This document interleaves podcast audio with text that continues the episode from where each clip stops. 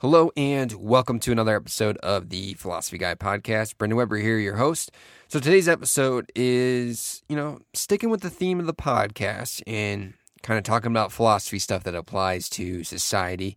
And I know I usually use utilize, you know, pop culture or something that's really relevant in philosophy or these philosophical ideas like such as stoicism that's really you know culture is currently focused in on.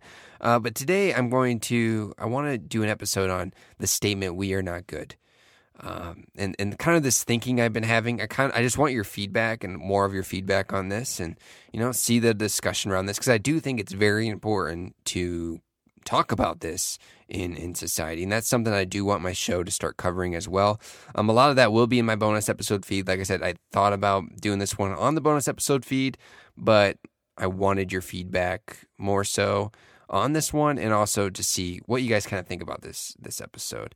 So I've uh, you know put it on the main feed. But if you'd like to check out those bonus episodes, you can check out my Patreon. But today I wanted to get right to it. Of course, I'm always thankful for everyone that listens and tuning in and giving me your feedback and recommendations and uh, yeah. And so today's episode, the statement "We are not good." I want to start off with a question though. How good are we? You know, that, that kind of leads into into that statement, right?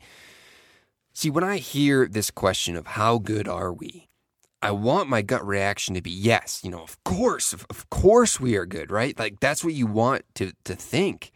You know, and that is my gut reaction in general. But thinking the thinking side of me starts to take over. And I think this would happen with a lot of people, right?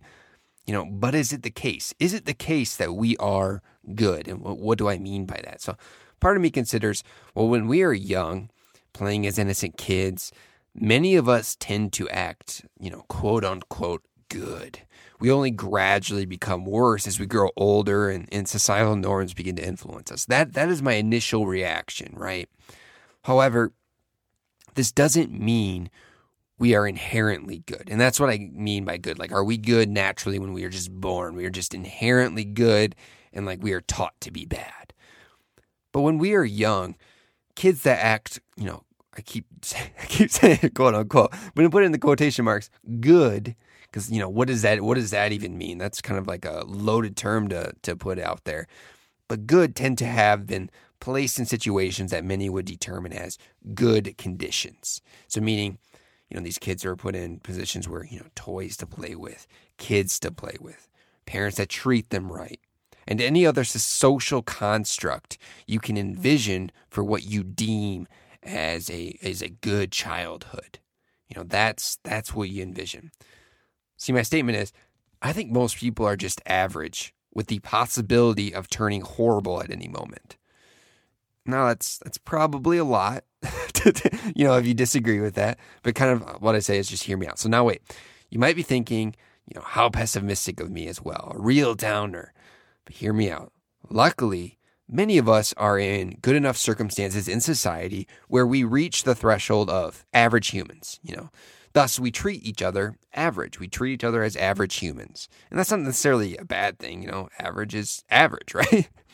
you know, yay, right? Um, but it's this idea that anyone could commit, given the right circumstances, an immoral act.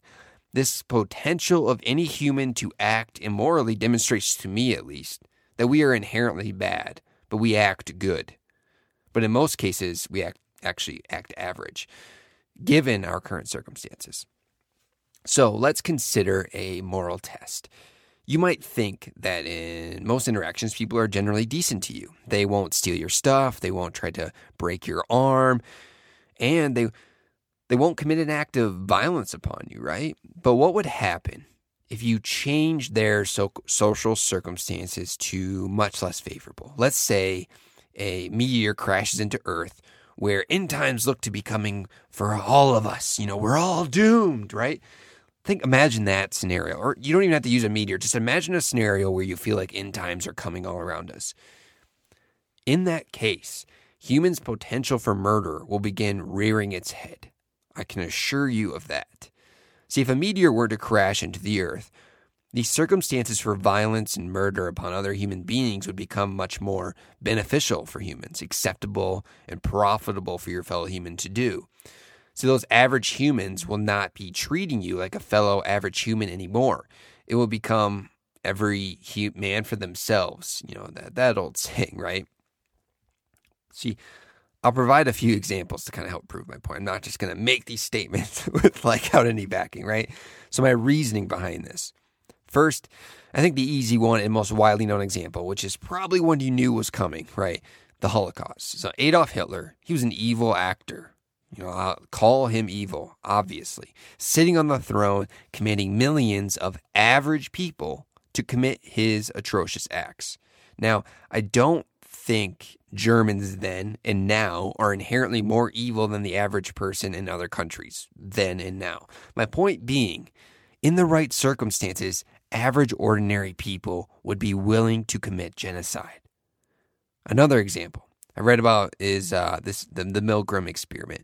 You know, I'm going to oversimplify this, but for the sake of time and kind of trying to keep this concise, the Milgram experiment demonstrated a majority of people can be persuaded to electrocute innocent people. The operation didn't even threaten, torture, or use any other inhuman pressure. They simply placed a test giver in a lab coat and asked the test subject to electrocute the person in another room. The subject doing the electrocuting simply followed orders, and the majority of people followed the orders. An example of human obedience to those in power. Does that sound familiar? Does, does it, you know, that connects to the Holocaust example as well. Oh, and then we have animals. Yes, the, the sentient creatures that feel pain and suffering, the animals that we humans torture, kill, and place in poor conditions. Yeah, most of us go along with that too. So as a side note, I don't mean to like come across as though I'm just like some sort of some pure moralist and moral thought leader guiding society.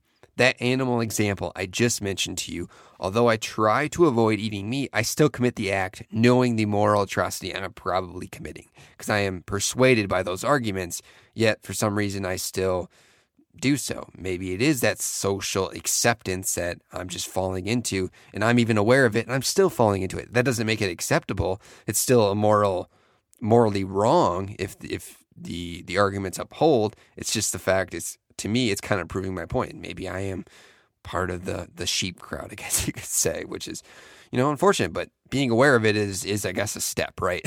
but yeah, humans still treat animals horribly, mostly because it's still in fashion, is what I would say, or at least socially acceptable to some extent. And that's the category I think I'm falling under, which I'm still working on trying to change, gradually, slowly trying to change that. Anyway, another more current world example is gay marriage.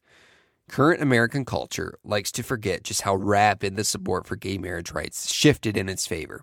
In 2008, gay marriage support was a minority position.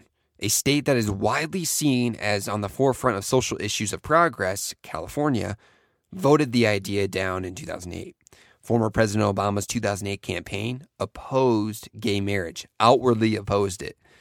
And today, if videos surface of you being against gay marriage back in 2008, that can mean the end, that can mean job loss. It can, it's execution of your social status, all of those things. Now, I think gay rights are obviously good. You know, I'm not going to go like argue that it's a bad thing that this progression has switched.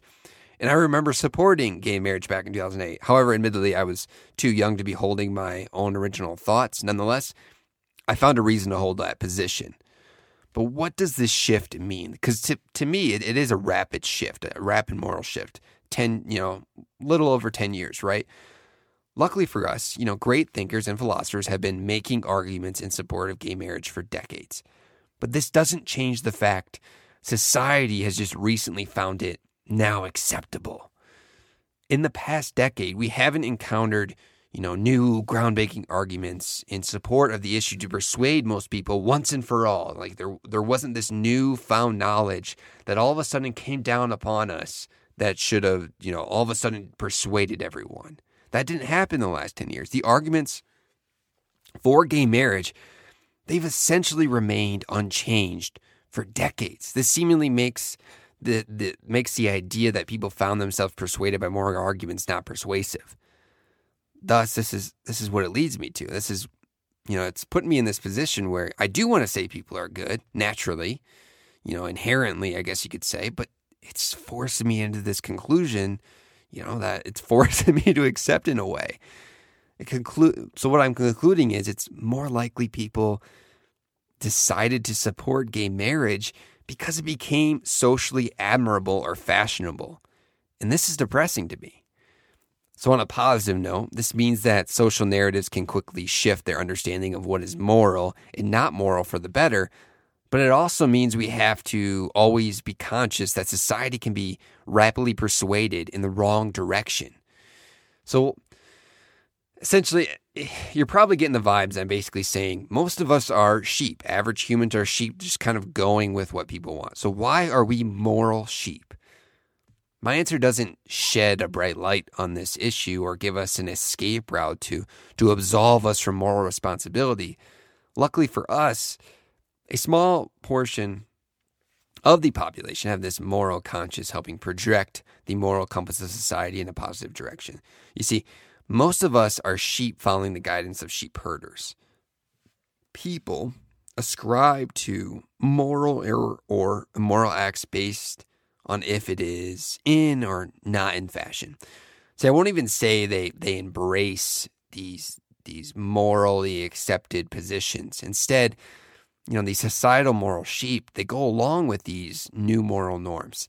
And I will say, you know, I think it's possible that in some cases people are moral sheep in certain circumstances and then they become sheep herders in other certain circumstances, depending on the issue. I think that is possible. You know, I probably fall under that maybe a little bit too. But lastly, over recent years, political power has shifted. People that used to be stepped on by the political machine have been pushed into the light by the sheep herders, earning themselves political power, which means society has started caring more about the rights of disadvantaged groups, not because of their moral compass, but because standing up for their rights has become fashionable and admirable. So, what this kind of forces me to conclude in a way Essentially, average moral humans view moral issues as an opportunity to signal to their respective groups, a way to be accepted by society for their own personal gain. They are probably not consciously doing so, but this also means their subconscious can change their position when deemed beneficial for them. So the average human follows along with the morals set by society. They listen to those with power and what their peers deem as socially acceptable. This is this is good and bad. So, on the one hand, it means society can be convinced into agreeing with moral progress, and on the bad end, be willing to commit atrocities for personal gain and social acceptance. But that concludes this episode. I hope you enjoyed it. I would love to hear your thoughts on this. Email me, contact me on Twitter, uh, wherever you can get a hold of me. There's a plethora of, of links below. But check those out. Thanks for listening, and I hope you enjoyed this type of episode. So tune in next time. Peace.